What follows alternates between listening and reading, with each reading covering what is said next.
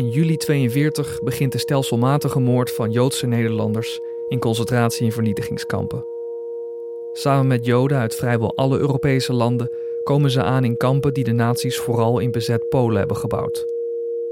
Na aankomst worden de meesten geselecteerd voor de onmiddellijke dood, en anderen voor dwangarbeid tot de dood erop volgt. Hun lichamen worden verbrand en geen van de slachtoffers krijgt een graf. In grote delen van Oost-Europa worden buiten de kampen ongeveer anderhalf miljoen Joden doodgeschoten. Vanuit Nederland rijden er zeven treinen met bijna 5000 mensen naar Theresienstad. Acht treinen met ruim 3700 mensen naar Bergen-Belsen. 19 treinen met ruim 34.000 mensen naar Sobibor. 67 treinen met ongeveer 60.000 mensen naar Auschwitz. Op een van de foto's in de tentoonstelling is de aankomst te zien van een grote groep mensen in Auschwitz in 1944. Erik Somers van het NIOD vertelt erover. We zien een transport van eh, in dit geval Hongaarse Joden die eh, met goederenwagens aangevoerd wordt en direct uitgeladen zijn en op het platform bij elkaar eh, gezet worden door de Duitse bewakers. Je ziet dat er hier twee groepen ontstaan: mannen aan de ene kant, vrouwen aan de andere kant. Mannen die nog in staat zijn om te kunnen werken, die worden uitgeselecteerd. En uh, die, die zullen dan ook in dit kamp nog een aantal maanden werken, zelfs zo hard werken dat de dood erop volgt. De anderen, de vrouwen vooral en een gedeelte van de mannen, die gaan regelrecht de gaskamers in en zullen daar vermoord worden. Op de foto's zijn ook Nederlanders te zien die al veel eerder in het kamp waren aangekomen. We zien hier eh, linksonder ook nog een paar gevangenen in, uh, in de bekende gestreepte gevangeniskleding. Um, we hebben uitgezocht dat dit Nederlanders zijn.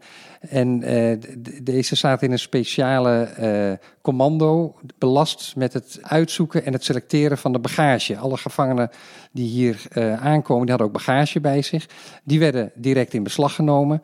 En zij zochten dit verder uit of daar nou, bruikbaar materiaal. En dat werd dan, dat werd dan later weer hergebruikt. In het interviewproject vertelt Frida Menko hoe zij in 1944 met haar ouders naar Auschwitz werd gebracht, nadat hun onderduikadres was verraden.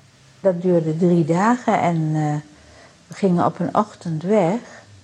En we kwamen, denk ik, een dag en een nacht, een dag en een nacht en een dag. Want we kwamen aan, toen schemerde het in Beerkanaal. En, nou ja, toen ging het dus mannen links, vrouwen rechts. Zwaaien naar elkaar. Allemaal lichten die op ons schenen. Heel veel gekrijs. Heel, heel, heel raar. Als ik niet mijn moeder en mijn vriendin, als we het niet later over gesproken hadden, zou ik denken dat, ik het, dat het fantasie was. Hè? Je zag heel in de verte een soort vierkant, heel groot veld, een rechthoekig veld, waar mensen zich in een waanzinnige snelheid overheen bewogen. En, en, en uh, uh, alsof ze aan het schaatsen waren. En er was ontzettend geschreeuw, was ze. Heel, heel eng. En die lichten allemaal. Het heeft heel lang geduurd. Er was een soortgelijk licht. Na de oorlog was er op diezelfde Rooseveltlaan. En als ik daar reed, dan dacht ik er altijd aan. Heel, nu niet meer. Ze hebben nu andere, andere lantaarns gekregen. Um, en er kwamen allemaal mensen op ons af.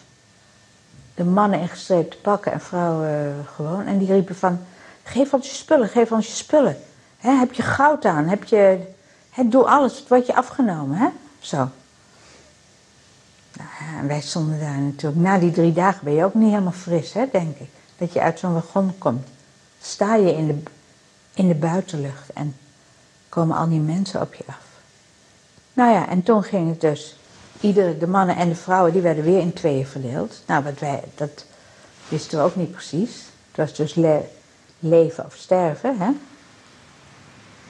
En leven bleef, bleef niet leven, maar sterven was wel sterven. Frida en haar moeder overleven Auschwitz doordat het kamp in januari 45 door de Russen bevrijd werd. Een paar maanden voordat de Tweede Wereldoorlog geheel tot een einde kwam.